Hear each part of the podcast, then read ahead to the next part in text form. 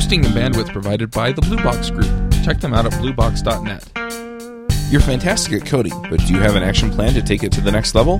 The upcoming book, Next Level Freelance, will help you optimize your freelance business for happiness. The book is packed with actionable steps to make more money, case studies, tips to find more clients, and exercises for you to establish your desired lifestyle.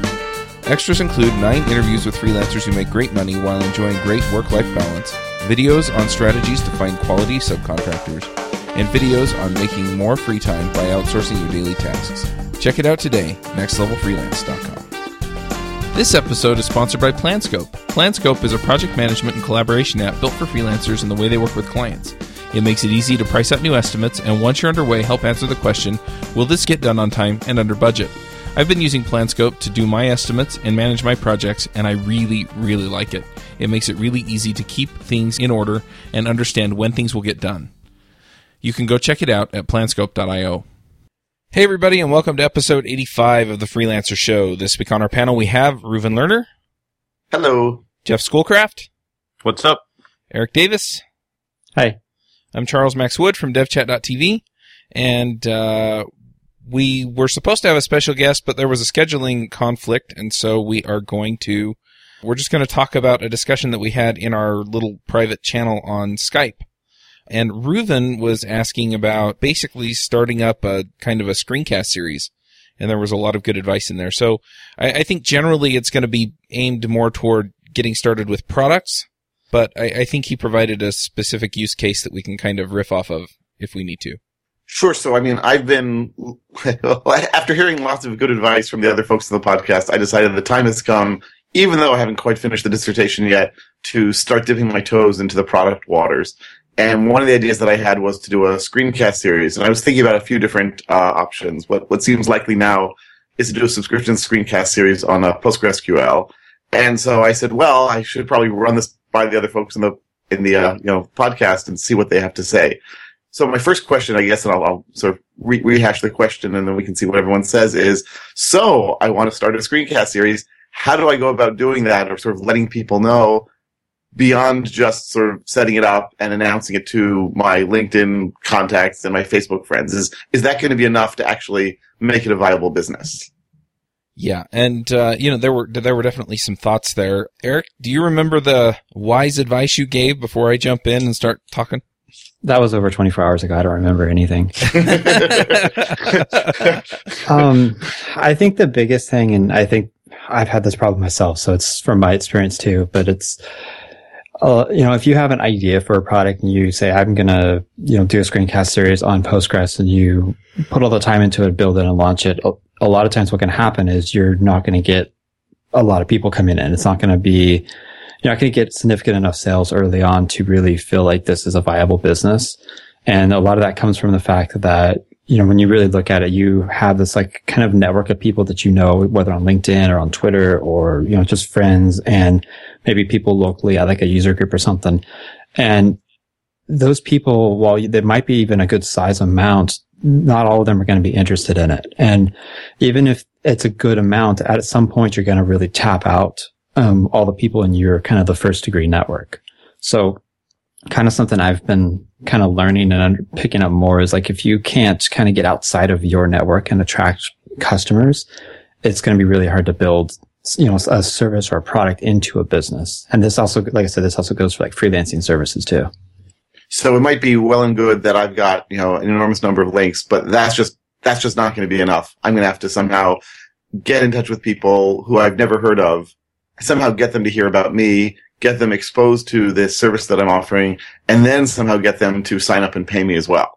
Yeah. And I mean, if, with a subscription, it's a little bit better because the ideal is, you know, you get, say, 100 customers in one month and by the end of the month, you know, 99, 98 of them are still going to be there. So you don't start from scratch. But like all my ebooks are one-time sales. So every month I have to make the sales up again. Like on the first, I start from zero again. And so with one-time stuff, it's, it's a lot harder because you really have to continuously bring in new customers or your revenue is just going to go down to 0 mm-hmm. The hard thing with subscription, on the other hand, is, you know, you're selling people on a subscription. So it's a, it's a monthly commitment. It's not like an impulse buy. And that tends to make it even harder to get started. But once you get started, it kind of builds on itself. And I think Rob Walling talks about this. It's like the flywheel effect of takes, you know, a hundred pounds of force to get that flywheel moving. But once it's moving, keeping it moving at the rate it's going is a lot less.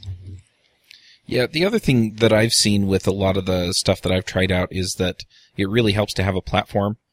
And so, you know, if you just go out there and announce to the world that you're going to put out a, a, series on Postgres, or I think your other idea was uh, Unix command line tools or something like that. And, yeah. Uh, you know, whatever it is, people have to know that, you know, that you're out there, that you're an, an expert.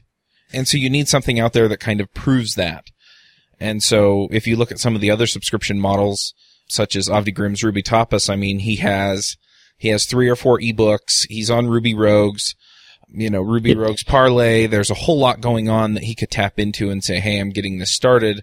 And so as it ramped up, it ramped up rather quickly. Um, Railscast Pro is kind of the same thing. I mean, Ryan had been doing that for a long time.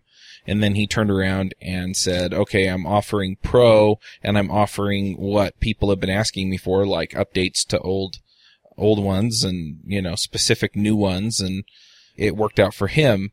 Um, I'm not sure what Gary Bernhardt did to build up to his destroy all software. Uh, I think it's a similar thing. Speaking mostly, sorry, but yeah, I, like uh, of the I, I mean, you're right, Avdi, Ruby Rogues, and Parley, and his ebooks. But even before that, I mean, he spoke at a bunch of conferences, uh, regional and national, and uh, he had a big following from that. And I think Ryan Bates is interesting because he, I think he started from nothing. I mean, he happened to be the first, probably, uh, in the, I don't know, language specific screencast series, maybe I don't know what the timeline is with Geoffrey Grosenbach and Peep Code, but I mean, he was doing weekly and Grossenbach was doing sort of ad hoc releases. But so Ryan was a little different just because he was first, but then Gary did a lot of speaking, I think first in Python and then in Ruby. And I think his, he's mentioned it. it's hard to tell with Gary if his tweets are snark or serious, but it it seems that um, his little Wat talk for I don't know his little five minute lightning talk for JS Conf or CodeMash or one of those like a regional conference. He said that did a lot for Destroy All Software because it basically went viral or something. But I think his platform was mostly conference speaking. Yep. But in, in any case, I mean, there's there's a track record there. People know who knew who they were, uh, were interested in what they were talking about, and so they they went and signed up. I think you can do it the other way, where you know you have a few people who are talking about what you're doing, and then from there building up. But I think it's easier if you already have that community that you can reach into and say, "Hi, folks, I know who you are. I'm one of you, and here's what you wanted."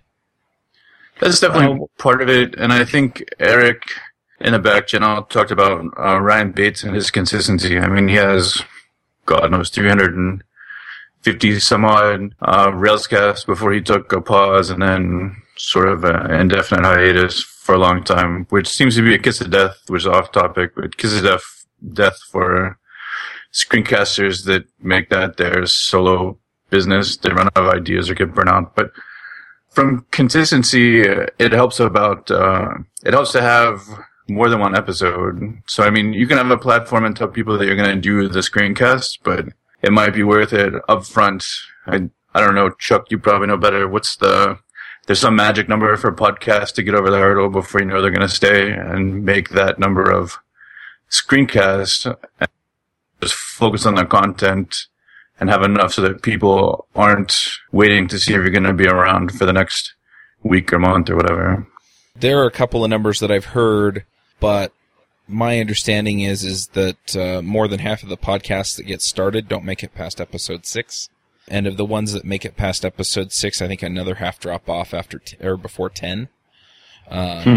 And so, you know, the ones that make it are the ones that stick around past there, and that's about two and a half months if you're doing a weekly show. And by then, I mean, if you've been doing it for two or three months, I think people are pretty comfortable that you're going to be around. And if you can work in, and this is sort of tactics, but I mean, if you can work in a free episode every once in a while, I think, I mean, Ryan Bates had a consistent mix. I think his publishing schedule was like one free and then one pro or two pro a week or something in the beginning, and then it and then it switched. And I think Gary made one or two free. I've made a couple free in the beginning, but so even if your initial content is not all paid, then you get people some teasers. And for most screencasters, once you pony up for the subscription, you get all the back content anyways. So just having more content, more content out there for people to look at will hopefully get more people into your funnel. Yeah, that makes a lot of sense. Also, if it's free, it's not just for the people who might be interested, but they can then, you know, it, it can then has the potential to go viral, at least be mentioned by others. You know, because if you are interested in something and you hit a pay- paywall, it's bad. But if you think someone else might be interested and they'll hit a paywall, it's even worse. Yeah, well, the other thing is, is you get all the benefits of the SEO from it. You get all the benefits of putting it in search engines like uh, YouTube. Mm-hmm. And so it, it can really pay off in a lot of ways to have these free ones out there every so often, even if it's just a back catalog of a handful of uh, videos that can help people out. Right. Well, we've talked about this before with mm-hmm. like other products where you you kind of need like a funnel idea where you know your paid product is kind of where you want people to end up, and you either got to give free information like from like a blog post, or you know somehow have either lower price things to work you know their way up to your kind of a high end product. And in the case if you're doing like a screencasting product, the subscription service would be your high end product, even though it's going to be a, a, lot per, like each month as the overall value of the, the customer, it's going to be a lot higher. And so, you know, you might have, you may, might even sell like one off, like, you know, if you want to buy one specific screencast, it's, you know, five bucks, nine bucks, 10 bucks, whatever. I mean, that's kind of Peepcode's model. And then they have their unlimited, which is a couple hundred a, a year. And so, you know, that lets you sample peep code. And then even if you don't even want to commit money, I'm, I'm pretty sure they have like demo reels or whatever of a couple minutes. So you can see each, each screencast, like, oh, would I even be interested in learning about Ember or whatever? But that's something you just need to think about and however you do it, whether I think Avdi does the one free to two paid a week or something. Or I know Gary Bernhardt had one free one on the homepage and then like, I think a sample of a, a paid one.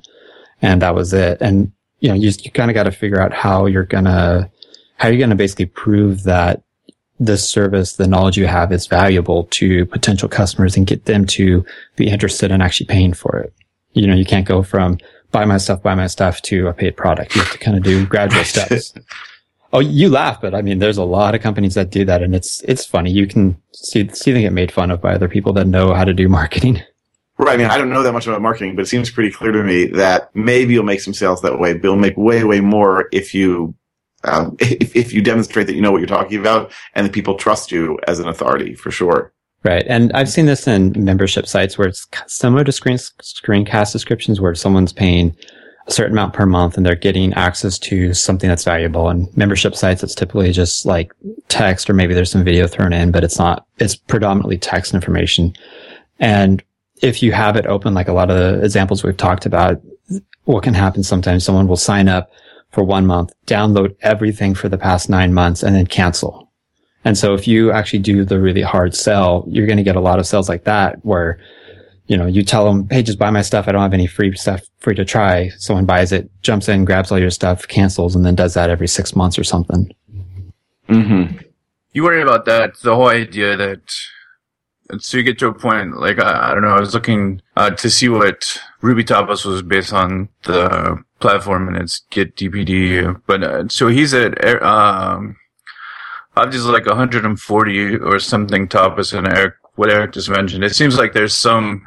It's almost like the fear of getting your software pirated or getting your ebook pirated and put on BitTorrent. Or so you get the one guy that comes in and pays it 10 bucks or nine months and then nine bucks for the month, and then downloads your whole catalog and then unsubscribes and then waits another six months. And I, I mean, I guess that thing can happen. I just don't know if you care about it, if the person's going to do anything with the videos once they download them. Hopefully they'll be back to keep watching, but I, I don't know how much I would spend mental energy on people that are going to come in just to grab all your episodes and unsubscribe immediately.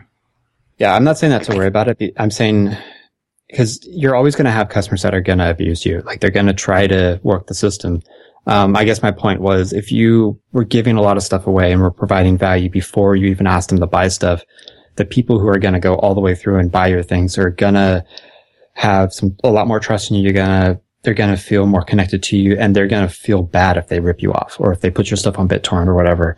Versus if you didn't do that, you might just get someone in there who is, that's what they do. They go and get a whole bunch of things and put on BitTorrent and give it to all their friends. So it's, it's the idea of kind of building up trust with your potential customers and kind of, I hate to use the word community for this, but it's kind of you have a community around it where, you know, you guys are watching shows back. And as long as you're creating a lot of value and really actually trying to help your customers, they're going to appreciate it and kind of respond in the right way. Mm-hmm. Right. And I'm only, I'm only a single data point, but I mean, for the screencast services that I subscribe to, I mean, I, I look forward to the new screencast. I'm cheering on the author basically to get new content out because I'm looking forward to consuming it. So, I mean, I don't know. I'm assuming most customers that are paying you for your stuff on a subscription basis are sort of in the same way, but who knows? So, I mean, okay, so I have to establish authority in some way and trust. What are the ways that I do that? Well, I think we talked uh, about a lot of those with the okay. blog and the you know, the speaking and, uh, I, I mean, cause that's what Avdi did. You know, he's on a podcast. Right. He wrote some books. He's, you know, his blog's fairly popular. Um, he spoke at the conferences. Uh, Gary was speaking at conferences. Ryan Bates put out, uh, videos that were free that were fairly, uh, popular and he was very consistent about that. And so people knew that they could count on him putting out pro videos when they paid him. There's, I think, I think you have to worry about the level too, right? I mean, you, you could try to come and I don't know what your positioning is, but I mean, you could try to come in at the high end and you'd want to do all the stuff that Chuck just rattled off. I mean, you want to be like keynote speaker or premier speaker at a bunch of events and people look to you for commentary, blah, blah, blah. Or you can be honest and upfront with your audience in the beginning and say, uh, I've done it for a while. I might not be an expert, but I've got a lot of information that I want to teach, and there are probably enough people that aren't at the level you're at and would be happy to consume that material. Mm-hmm. Yeah, I mean that's my feeling. Like I know there are people who know much, much more about these topics, like for instance Postgres, than I do. But I know in my day-to-day work and my consulting work, I encounter a huge number who know way less than I do. So I'd be sort of look, look, looking at them. You know, the, the folks who know the internals don't need my help, and there's not much I can do to help them, to tell you the truth. Yeah. One thing I want to say here, though, is especially because a lot of the examples we talked about, they came from, they already have a group of people that follow their stuff, like Railscast.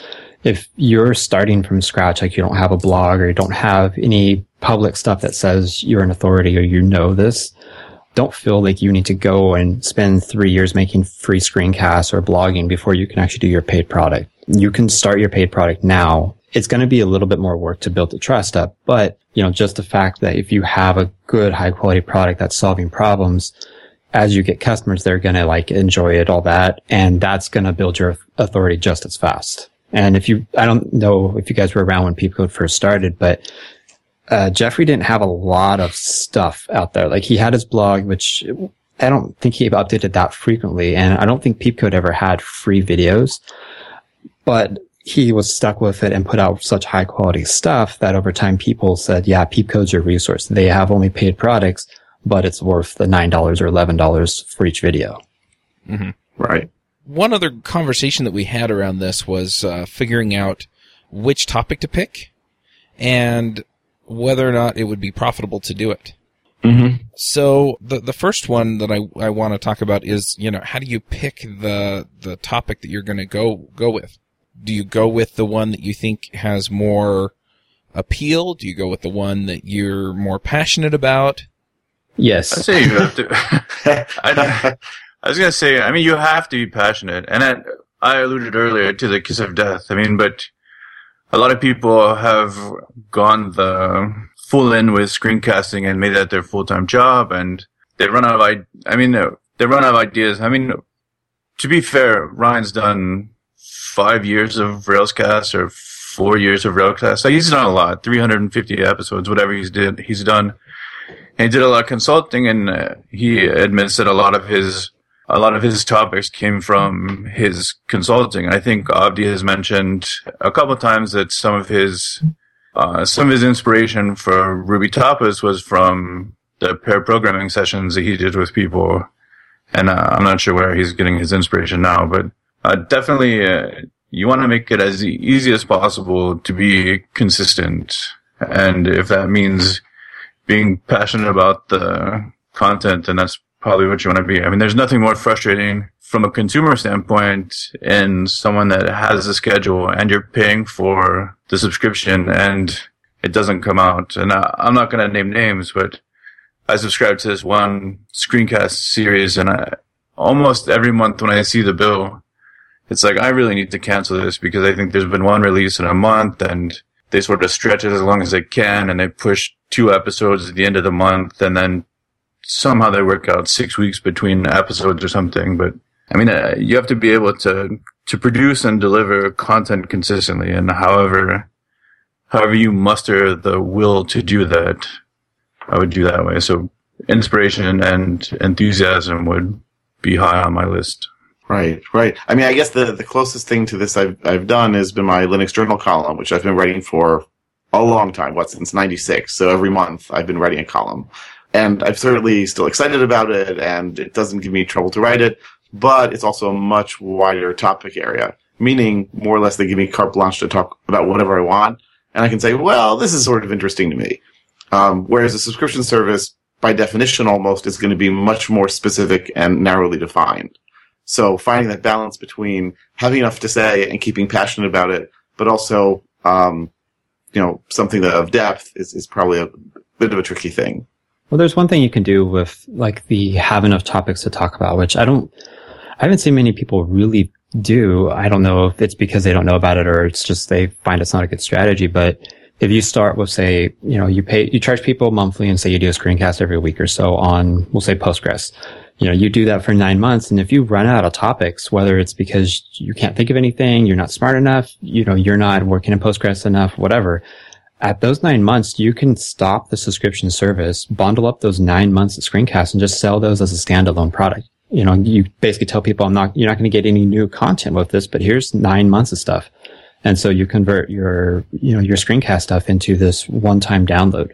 And, you know, as a business, that might not be the best thing, but at the same time, if your passion or your schedule just says that you can't really do this weekly stuff anymore without basically phoning it in, um, that might be the best strategy to take. You know, basically phased out the product and convert it to something where new customers still get a ton of value from it, but it's not a reoccurring type thing. Yeah, that's Yeah, kind of Gary, what Bern- Gary Gary did. Bernhardt actually did that. Yeah, sorry.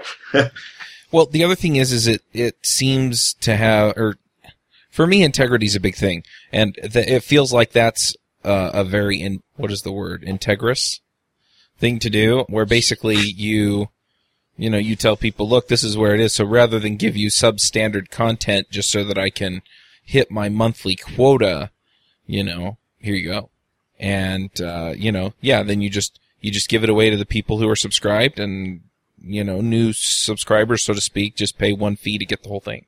Right. Yeah, and there, I think there are other ways. I mean, hopefully, hopefully you have an active community once you get in a month or so in. Hopefully, who knows how long it takes, a month or six months or whatever. And hopefully there's enough comments and you have a way for the, the community to comment and you can always go back and revisit topics, uh, which is one way to do it. I mean, I, I imagine there's a way that you could do like sort of live episodes, seminar, uh, webinar type question and answer type free gatherings and get people to ask you questions and some stuff you might have covered, some stuff you haven't. I mean, I think the easiest way to come up with new ideas is going to be just the more people you can talk to. Is that like on Millionaire, where you ask the audience? I'd like to call a friend. No, but I want to say There there was go. a while a ago.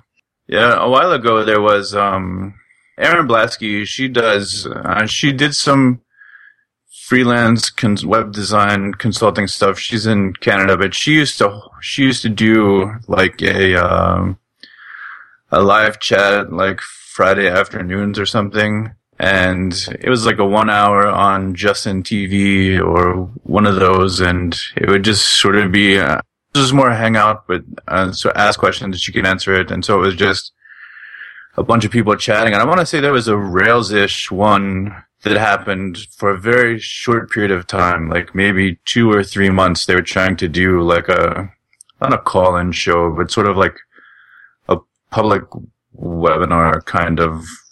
There's a couple people that do Google Hangouts now. I think there's a DC-ish group, Ruby group that does a Hangout, but so that's another idea. I mean, it, and it can be in addition to the regular content. I mean, just have some thing that you do on a regular basis. Again, consistency. But then if you get some people hanging out and asking you questions, hopefully another opportunity to get more ideas. Right. Right. I mean, I would normally assume that subscribers would suggest ideas, but I know at least from my Linux journal column, if I get one email a month from a reader, that's a lot. So maybe that's really a much different thing, right? yeah, I was going to say. Are they? Is that delivered digitally or is that still print? No, no, it's it's delivered digitally. They surprised us about three years ago, two years ago. Guess what, authors? We're shutting down the printing presses. yeah. yeah, I think I think a lot of it though comes back to uh, both the passion and and honestly, if you're going to pick between um, something that makes you enough money and is and you're passionate about versus something that you know you think will reach more people and maybe make you more money. Uh, it, it, for me anyway, I'm much more likely to stick with it if I if I love it as opposed to if it you know because once it once it passes a certain threshold with the income, then it, it the income becomes less important uh, to me. But mm-hmm. anyway, I had one last thing before you change topics. No, I was just going to say, as far as ideas go, if if I love something, I tend to play with it even if I'm not working in it right at the moment. And so, you know, I, I'll, I'll probably have more ideas for the things that I'm more passionate about. It was all I was to say. True. And so another, another option might be, I mean, uh, there, there's a subreddit for everything and there's probably forums and mailing lists and just lurk on the mailing lists and the forums and subreddits and see what people are asking about and what they have problems with. And if they don't have a sufficient answer, even if they do get an answer that solves their problem and you haven't covered it in a screencast, then you can rehash it and give your take on it. I mean, if somebody's asking it, probably somebody else needs to ask it too. Right, that's a good idea. Mm-hmm. So I'm I'm a little bit curious because I've looked into doing some things like this myself, um, and I even started building my own little platform for it. Don't do that. yeah, I was going to say, I'm pretty sure that you can go and set up WordPress plus some membership thing and, uh, whatever for, you know, in, in, in less than an hour, maybe two hours. There are there are a million ways to do it. Probably, like I said, I looked up Avdi because I wanted to make sure I was passing on the right thing, and his is uh, get DPD. Uh, I don't know what to say. Digital platform, something, whatever. Digital but, product delivery. Okay, yeah. So, I mean, his his comes out as an email, and you can get uh, RSS subscription to it. But there's no web interface. I mean, uh, maybe there is. There maybe is, but it sucks. Yeah. Yeah. So, I mean, uh, DPD is what I use for my one-time ebook sales. Like Avdi is using the subscription product type, and it's it's new. I think Avdi was kind of their beta user because I know him and DPD support was going back and forth getting like iTunes feeds and all that. But I mean, it's, I, I was paying five bucks a month. I'm paying 10 bucks a month. I mean, that's, that's actually more than what you need to kind of get your platform going. You know, it's, yeah. you don't need to make custom software for it. No, and I did. And that's the worst thing you can ever do. When I, uh, when we were selling BDD casts, we spent, I don't know, two or three times total the amount of time we ever spent on content. We spent two or three amount, two or three times oh that God. amount trying to build this stupid custom software and it, it was just ridiculous. I mean, uh, yeah, I mean, WordPress and some sort of subscription plugin or the Railscast source code is on GitHub and you can get that and use that or get DPD. I think even Gumroad, there are probably 20 different services that let you sell digital content super easy. So I would not waste any time on that. There's a quote I, I read in a, like a writing book or somewhere, but it basically said if, like, this is to professional writers. Like, if you're a writer, the best thing you can do to advance your business is to write more books. They even said marketing is not as important as writing because when you think about it, when you're writing another book, that helps, like that gives you more opportunities to market and that kind of brings up your older books too. And I kind of think of that when I look at my consulting stuff or anything. Like if, if you're going to do a screencasting product that teaches about a topic, making more screencasts is probably the most valuable part of that business. Even if you have the worst interface for people to actually download the screencasts, if you make more screencasts, people are still going to jump through those hoops to get them. Yeah. The, Right. the other thing is, is that hopefully if it's of high enough quality, it'll get to somebody who will talk about it. And so if they have, and I'm going to use Eric's favorite word again, platform, or if, you know, wh- whatever you want to call it, if they have a community, a, a, a group of people that they care about, that care about them and will listen to their recommendation and they say, Hey, look, if you really want to learn Postgres, uh, this Reuven guy over here has some awesome videos. Uh, go check it out. People are going to go sign up and they'll go sign up just off of that one person's word. And so, I mean, you, you really, you know, you put out quality content, you make some good contacts, um, you know, be interested in them, see what you can do for them, and it'll probably pay off. Right. I actually contacted both Avdi, who was very generous and wrote back to me and was very encouraging. And he, he told me that he uses DPD and he's happy with them. And he said exactly the same thing as you guys were, which is he gets to concentrate on his screencasting then. And he said, yes, the website doesn't look as good then, but he gets to concentrate on what he wants to and they take care of the rest. And I also contacted the DPD people and I asked them a few questions about it and um, partly because I'm in Israel and I want to know what the payment options would be to get it to me to my company in Israel. And they said I would have to use PayPal, which I mean it's not ideal, but it's not you know so so terrible. Just actually the real problem with PayPal is the conversion rate to other currencies, but fine, I'll live. And they also asked them if it would be possible to have multiple pricing structures. So like, you know, if I want to have an individual price and an enterprise price or something. And they said, oh yes, they, you know, they take care of that. It's fine. The only thing they don't do is let you automatically have the same content in subscriptions and individual uh, purchases. So one of you mentioned earlier that you, know, you can take individual screencasts maybe and sell them separately. And so that is possible with DPD, but you have to put it in a separate store and manually move it around. But even that does not sound so terrible. No, and I mean, if if I think I know what's going on, like, yeah, you make a new store and you upload the new file and set a price, and you're done. Like, it's. Right. I actually have, I think, four quote storefronts in DPD because I have automation stuff separated differently. So actually, every one of my ebooks is in a different store. And that's because it gives you a chance to track it more easily. Like, why would not, you not have all your ebooks in the same store, for instance? Um, it's basically because it, each ebook has its own mailing list of people who signed up for it. And this is actually because DPD didn't have a feature that they have now. And so if someone bought book A, I'd want them to get on the mailing list for book A so I can tell them there's an update. But I don't want to tell people that bought book B because it's not relevant to them. But they've, DPD's changed that. So I'm actually in the process of consolidating into one store right now. So, but I mean, setting up a new store and uploading your product, like you said, it's probably a 15 minute operation once you know what you're doing. And you found that DPD has good service. I mean, they responded to my query pretty quickly, but that doesn't necessarily mean anything. Yep. Yeah. I mean, they've had, they've had a couple downtimes. I think they had some, um, DDoS attacks or something, but it's been very minor. I mean, my server, if I hosted it all myself, would go down easily 10 times more than their actual store stuff. And the fact that they handle PayPal and then a couple clicks and I added Stripe support. I mean, that's, they probably saved me dozens of hours of actual custom development. So basically, if I just set up uh, like WordPress on my server, and you know, with each new episode, I have a headline or something, and then a link to the DPD store to the subscribers to log in, I've basically done all the software development I need, as it were, on my server. Yep. That's pretty nifty. Now, Eric, speaking of mailing lists, you had a, a lot of really, really good suggestions and advice about setting up mailing lists, both sort of initial interest mailing lists for a landing page, and then contacting people and segmenting and, and sort of figuring out the marketing for that. Yeah, do you want to talk through that? Because I thought that was fascinating. Yeah. So this is the context of this is the mailing list to kind of get an idea of one, kind of who your potential audience would be, two, to kind of test where they're coming from, and three, to kind of figure out like what they want.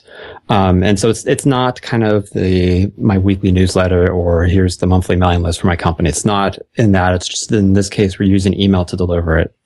But the idea is kind of the classic you make a coming soon landing page that says, uh, I've like, I'm starting a Postgres screencasting series. Um, would you be interested?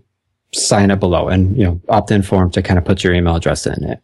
And with that, you can then send traffic to it from, you know, whatever, whatever sources you want to try, see how those convert, see if you can get people that are both in your kind of your, your network of people you know, like from like putting on Twitter or whatever, but then also getting outside that network and seeing how effective you can reach outside.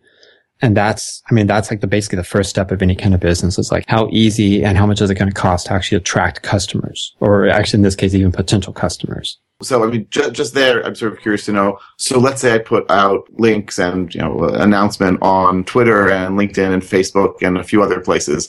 How do I know based on the mailing list signups which is converting? Am I going to give them a different URL or is, or is it obvious or is it kept track of somehow? Uh, yes. Th- I mean, there's a lot of ways. Um, easiest way is, you know, you're probably going to have Google Analytics on the landing page and you can use the UTM parameters to say, this came from another website. Uh, the website is, oh, this is the website and the actual link they clicked was like the call to action at the bottom of the post versus if you bought like a banner ad or whatever. You can also send them to different landing pages. Like you can have, like I think I said yesterday, I have like over two dozen landing pages and some of them are all like 80% the same, but the 20% that's different is because, um, if I'm if I'm sending people to one landing page for freelance marketing, I'm going to want the landing page to talk about freelance marketing. But if I'm sending people to a landing page, um, and the, like the ad or the link they clicked was how to get started in freelancing, I want the landing page to say the same thing. I want basically the message that they clicked to be consistent from the action they took on someone else's homepage to my landing page. And that's, that's a big thing. That's how you actually really get good conversion rates. You know, you don't want to click an ad that says learn about marketing and you're on this site learning about sales. Like that's, it's kind of jarring. But mm-hmm. yeah, basically what you would do is you can, it's very, very easy. You can set up codes to track and know who came from where. And then depending on how long you do it, you know, you can do like, okay, it's, it's Tuesday. I'm going to have a, a, guest post go live on a big Postgres blog. And, you know, Tuesday and Wednesday, you're probably, most people that sign up are probably coming from that, uh, that source. Okay. So I, so I get these people to sign up for my mailing, uh, for my mailing list. And then you were telling me that, okay, now that I've got people signed up, now I can use those people who express some interest to poke them a little more and find out what would really be of interest to them in terms of schedule, in terms of pricing, in terms of topics. Yeah, uh, you don't want to poke them, but yeah, it, once they oh, people I, I sign up, okay. yeah, I know. them was um, once they sign up, like basically, Dave, it's at that point you can kind of assume they express an interest in the landing page, whether it's because they know you and they like, oh, I, I want to learn what he's talking about here. And I've had a lot of my customers come because they know my pre- previous stuff. I had a quote platform about it. Some of them might be interested because your headline spoke to them or the details you gave them spoke to them or maybe a friend referred them. But all of that's a very small amount of interest and you, you're not going to know who has what interest. You don't know why Bob came versus Mary versus Sue. And so what I've kind of been experimenting with and learning is um, the types of emails you send, you can kind of have people take action and guide and kind of tell you what they're interested in. So if you like your first email, you'd say, Hey, um, there's this interesting thing on the official Postgres blog about performance tuning in a Postgres cluster. Here's your link. And through the different software, you can track who actually clicked that link. And if you, you, you originally started like, I'm going to talk about general Postgres stuff, but you found 97% of your people on your list click that link you know they're going to care about performance. So now you're going to put mm-hmm. performance on your list of topics you want to start covering. Um, and same thing if you sent a link talking about how to set up a Postgres cluster and 1% of people click that, you're going to know, okay, they, they don't want to set up and you can kind of draw some little conclusions that these might be advanced people. They know how to set stuff up. They can follow instructions, but they want like tuning and kind of optimization stuff. And, you know, this gets into really high end advanced uh, stuff in your mailing list stuff, but you can actually then send targeted mailings. Like if people click the performance link, you can send only them an email with more performance links or um, we mentioned maybe even sending them a survey of, okay, do you have pro- performance problems with your Postgres cluster? What, what problems have you had? Have you solved them? And basically figure out what, what real problems they have and figure out if there's any kind of value you can deliver to them. And this works even outside of a screencast. This works for normal products. Like if you're actually building, say, a consulting service about Postgres performance, like this is the same process you can use. Okay, now so let's say I send so people sign up on this landing page, they express an interest, I send them out email with some information, maybe some links. Half of them or some percentage of them click on some link, some other percentage on, uh, click on another link. Do most of these uh, mailing list services, like we had discussed using Aweber last night in the chat, uh, will Aweber allow me to segment the people and only send a follow up message to um, to those who clicked on the first link or clicked on the second link?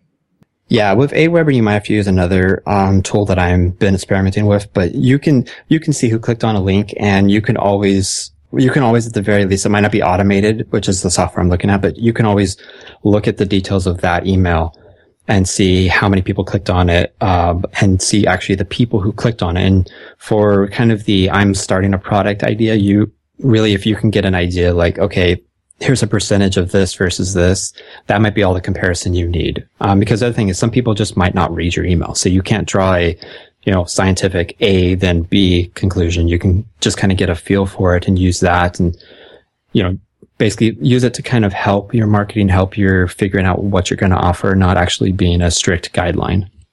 Okay. And, and I can then, so how, how do I then approach these people? Let's say they've been clicking on my links. Let's say they've been opening my messages how can I then approach them and ask them about pricing? I mean, do I just come out and say, how much would you pay for such a, a product? Or do I give them options? Uh, I mean, you can either way. Uh, one thing is survey the market. I mean, see how much competitors or close competitors are charging, and that's going to give you an idea of, you know, what people are willing to pay, especially if you know the competitors are successful, like uh, Railscast or uh, Ruby Tapas, where you know they're making money. It's not just a product out there no one's buying. And you can ask people. I mean, the hard thing is, is, you know, if you ask me, would you pay 20 bucks a month for this? I might say yes. But when it comes down to getting my credit card out, I might hesitate and not do it. Right. The real big test is to actually ask for the credit card and see who actually pays you. Um, and that's, that kind of gets into like a lot of like the lean startup stuff where it's charging people before there's a product. And there's, I've actually heard of a, a gray area where someone actually did a bait and switch with someone and pissed a lot of people off. But uh, the other thing is, is I mean, you're starting a business, you're an entrepreneur. You might just have to take, you know, a leap of faith and just say, here's the price. And if people don't respond as much as you want, go back to them, ask them, and maybe try a lower price or a higher price, or like instead of a monthly thing, make it a weekly thing or an annual plan, or you know, play with it. Right, right. That makes a lot of sense. Yeah, I think at least with the screencast market, there's a I don't want to say I don't know, the price is set or there's a big precedent, but there are a lot of folks out there that all follow basically the same model. I mean, it's all really close to nine bucks a month for some published schedule who, and the schedule changes a little bit, but I mean, it seems like that's where most screencasts are falling in. Right. Yeah. I've seen $9 a month seems to be the standard price, but uh, there's one uh, on Python that's nine dollars a month, and you get one a week.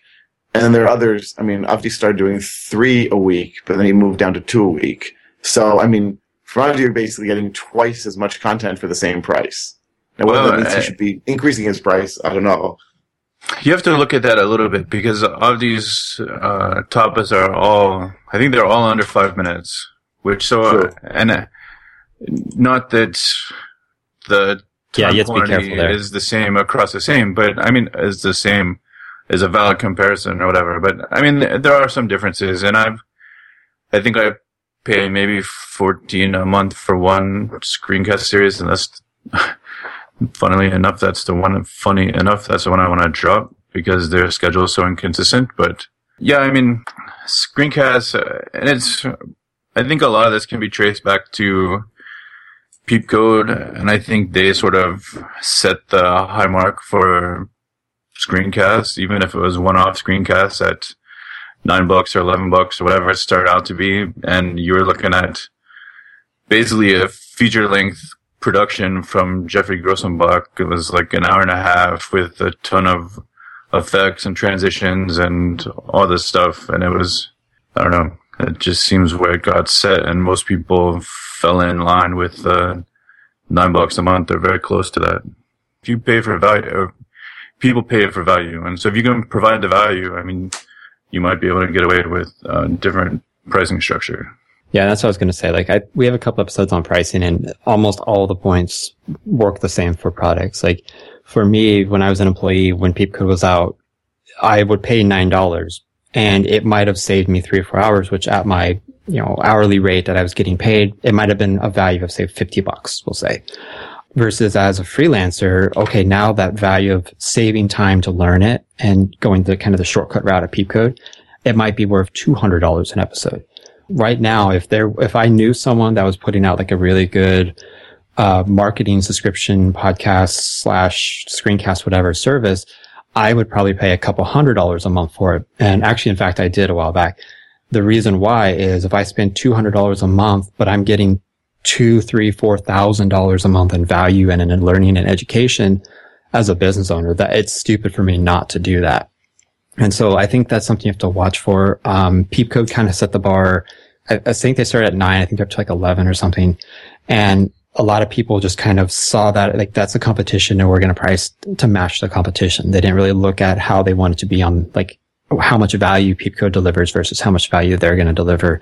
And it, it can work and it has worked for a lot of people, but you need to look and figure out is that, is your product a direct competitor to these other people, or is it a higher end product, or is it a lower end product? And that's you know that's a whole pricing discussion, and that's like I said, you kind of have to do a leap of faith and try some things and see.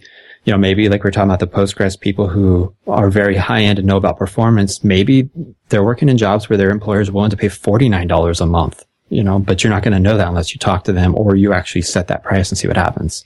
Mm-hmm. Right. Right. And I guess, I mean, if, and if the price doesn't work, there's no rule that says you can't change it. Uh, I mean, you can move it around. It might be tricky to do with a subscription service. Probably then you need to have them resubscribe at the new price point, especially if it's higher. But I mean, if the business is going to survive and it's not surviving or it's not doing well at one price point, then playing with that might be necessary. Well, and uh, Chuck mentioned this earlier. Uh, he was saying how he would want to work on a project that has a certain amount of passion for him as long as it hit kind of a baseline revenue or whatever. If you're undercharging and you know you're undercharging and you're still having to produce, it can actually drain your passion knowing that I have to make the screencast and I need to still go do freelance work and I need to have this part-time job just to pay the bills because I chose the wrong price versus if I picked the, the price, I could just be doing the screencast thing and I wouldn't have my passion getting sucked by all these other tangents.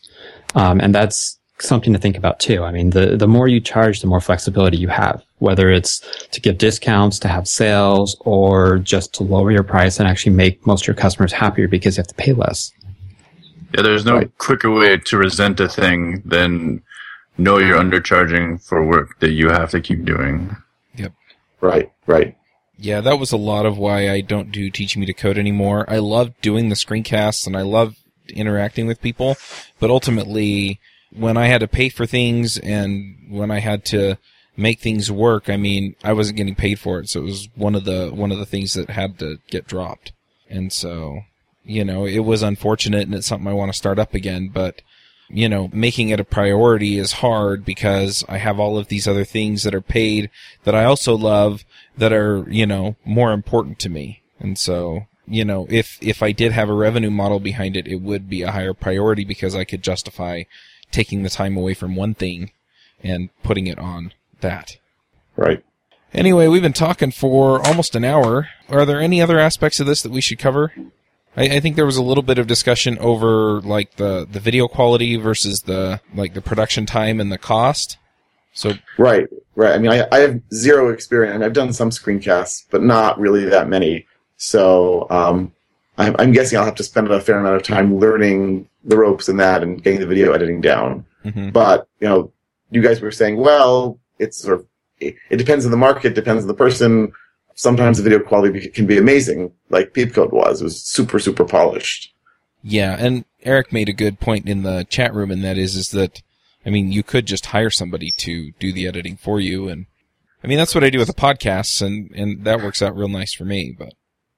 Yeah, and I think it's hard. Uh, any sort of post production is just a pain, and it's there's multiples. So I, I don't know what it takes. Um, Mandy to do the podcast maybe twice the time of a published episode or something like that, but it takes even longer for video, especially if you're cutting in like chapter markers or something else like that. I mean, a video video takes a ridiculous amount of time to get done. I mean, and, and there are a few schools of thought to that. I mean, uh, I think Gary Bernhardt said he did all his live with like he'd do cuts just to take a drink or something, but he would do the whole thing live. And if there was a mistake, he would scrap it and do the whole thing again. He didn't do any editing, but it took him, I don't know, nine or 10 passes to get it right.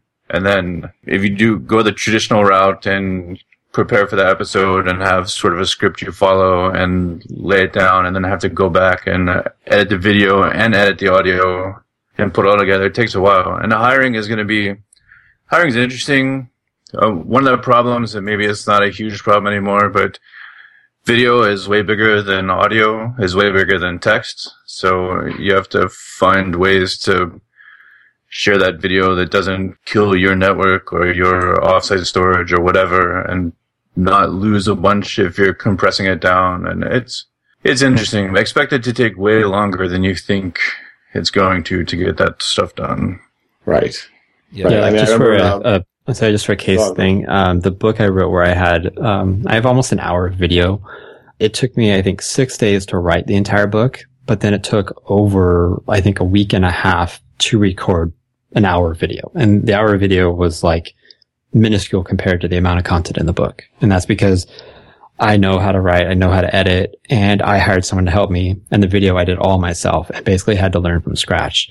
And so that's, you know, your production is going to get better as you go and as you practice, but you know, you need to take that into account. Like you have to plan your schedule. So if you're going to do a weekly video screencast, uh, you might want to start a couple weeks ahead of time, at least till you know how long it's going to take.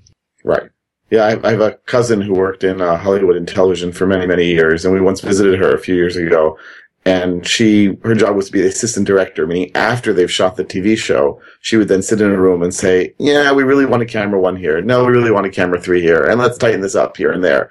And that's when i realized if you want super high quality video it takes an enormous amount of editing and it's just to someone like me at least it's mind-numbingly boring i mean to her it was exciting and she got a bunch of emmys out of it so you know good for her but uh, that's definitely not what i want to be spending an enormous amount of time on uh, but, we'll see. That's, luckily, that's like part of the, that's part of the deal. Yeah, I mean, luckily it's normally a single source, just your screen, maybe two sources if you're going to do a talking floating head over the screen. So there's not a ton of sources to cut in, and you don't need super high end tools. I think the oh, uh, there was a Peepcode on how to do a screencast, and I, I think there were two levels, and he had some really really high end tools and like. a Mac Pro rendering farm to do all the rendering and stuff like that. But I mean, ScreenFlow is good enough for just about everything, audio and video. And I mean, a hundred bucks, you could watch the bundles and sometimes you can grab it for 50 or whatever, but it's definitely worth the, definitely worth the money. You can get almost everything done on the on ScreenFlow, and then rendering time. And there are services that you can farm out the rendering to if you're going to transcode it to a bunch of different formats, which is another discussion. But mm, I mean, uh, I everything takes a long time. It's just yeah. the nature of the beast. And we did do an episode on screencasting, so you know I'm I'm going to refer a lot of people back to that. And I think we've also done screencasting on some of the other shows. I know we did one on JavaScript Jabber as well, so I'll put links to those in the show notes. But uh, yeah, it, it, there is a lot of uh, stuff that you can outsource related to this. Um, are there any other and, aspects to the business? Oh, go ahead, Eric. I'd say one thing. I mean, this was actually the bulk of the chat, and we don't need to really talk about it. But you don't need to have the exact same high quality stuff Peepcode has. Like you can get by with having a lower quality version, and depending on what your actual customers want, you know that you might not need it. Like I actually prefer really short. Like all these tapas are like perfect size for me and I don't like all the post production and all that stuff. Like Peepcode works for me, but I I fast forward or I play Peepcode faster than you know one x speed because I I don't care about a lot of the production. I just want the the the knowledge and having an intro and the different chapter markers is actually a deterrent for me personally. So the kind of the point is to go and figure out what your customers want, what what they would like to have, and you know build in the uh, the amount of production quality that they need, and then you know, just stay there. Like, don't worry about making it the best or an Emmy award winning uh, screencast. Right. I'm I'm actually personally attracted also to the tapas super short, get in, get out, like say what you have to say because the people I work with, like I mean people we all work with are busy and they're much more likely to watch something that's 5 minutes long than 15 minutes long, let alone an hour long. Mm-hmm. Yeah, and so for for me, what what that speaks to is your audience, right? You understand the audience that you're at after. You understand that they have these time constraints, and so you also then understand that putting together a short video that immediately and concisely solves their problem is what they want. Right. All right. Well, I think we're about uh, to the point where we need to wrap the show up, but it's been a, a good discussion, and hopefully this helps some folks decide how to move forward with their product development, be it something that is kind of an ongoing thing or just one-off products. Um, I think there's a lot of good stuff here for that. So, um, I think right before we get into picks, I think one last thing from business perspective is I don't think there's probably no such thing as too crowded a market in the screencasting space right now. I think there's still a lot of opportunity for a lot of different people to provide a lot of different takes and views on the same topic. So, I mean, even if you're interested and you want to do Ruby, which seems to be like the poster language for screencast, turning screencasts into money, there's probably still opportunities there. Yeah, the other thing that I've seen is that uh, generally, if there's nobody in the space, you want to be looking for why that is because in some cases, yeah, there's a market there and people are, you know, people are going to want to buy that product, but in a lot of other cases, that there's no market and that's why there's nobody there. So pay attention to that as well, you know, go see uh, what's there. But the thing is, is like with Postgres or some of these other topics, um, I've talked to enough people to know that there's a market there for it. So just some uh, thoughts there. I'm, I'm, I'm happy you're doing my market research for me, Chuck. Thank you. All right. Well, let's get to the picks. Eric, what are your picks? Um, so I've been, I don't, I've been kind of like messing around with my habits and trying to build better habits. I've kind of quote fell off the wagon or got on the wagon, whatever it is, you know, when you don't stop doing them. And I've actually got an app. It's an older iOS app called Epic Win um, that I've been using a lot. I've, it's actually now my main habit tracking app. And I might have picked it before, but it's actually working really good for me now. Um, it's nice to kind of check stuff off and to, to win the game. Other than that, I have nothing else. I haven't been looking online for much of anything recently.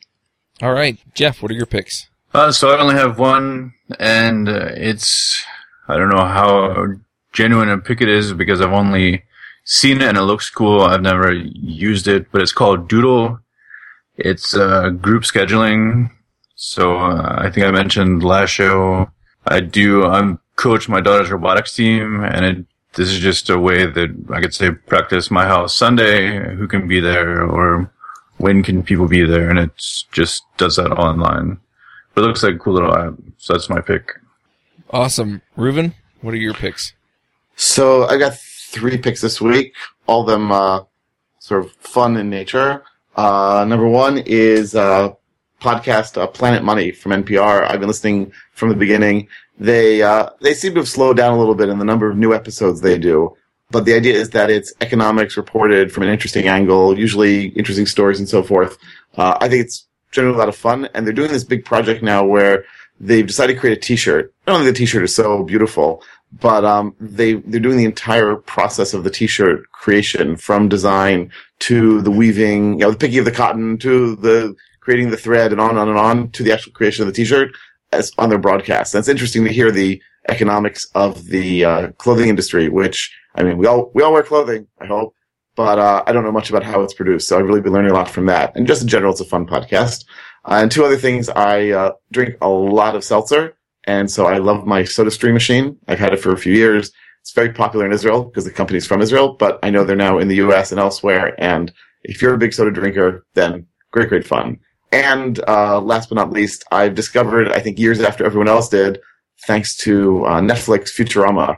And boy, what a what a fun show. So um, anyway, those are my picks for this week. Awesome. Um, I have one pick this week. It is the the secret weapon uh, thesecretweapon.org. What it is in a nutshell is it's a way of managing your GTD workflow from your inbox and Evernote. So I've been using this for the past few weeks. I tend to like it for the most part better than OmniFocus. There are one or two things that I wish it had that OmniFocus has, but other than that, it's it's really really nice, and uh, it's a system that works for me. I do have the pro version of Evernote, and that way I can email stuff into Evernote and things like that. The one issue that I really have with it is the fact that it doesn't e- seamlessly integrate the email that I use, which is the Gmail web interface, uh, with Evernote. So I have to do a lot of forwarding and importing things with a browser plugin and things like that. The guy that did it, he he uses uh, Outlook, and then there is a plugin for Outlook that allows you to push things back and forth uh, between his version of Evernote and Outlook. And the other thing is, is he recorded it on Windows, and the Mac version is just a little bit different than the Windows version of Evernote. Um, unless his version of Evernote is a little old, which is also possible. But uh, for the most part, I, I really like it, and it's working really well. So I'm trying to find ways to solve the the discontinuity between the two. But um, I had the same discontinuity with with Evernote or with OmniFocus. So there is that. Anyway, that's my pick. Next week we're going to be talking to Joe Kutner about his book, The Healthy Programmer. So don't miss that, and make sure you Bring your it. vegetables. That's right. Bring your vegetables, and we'll catch y'all next week.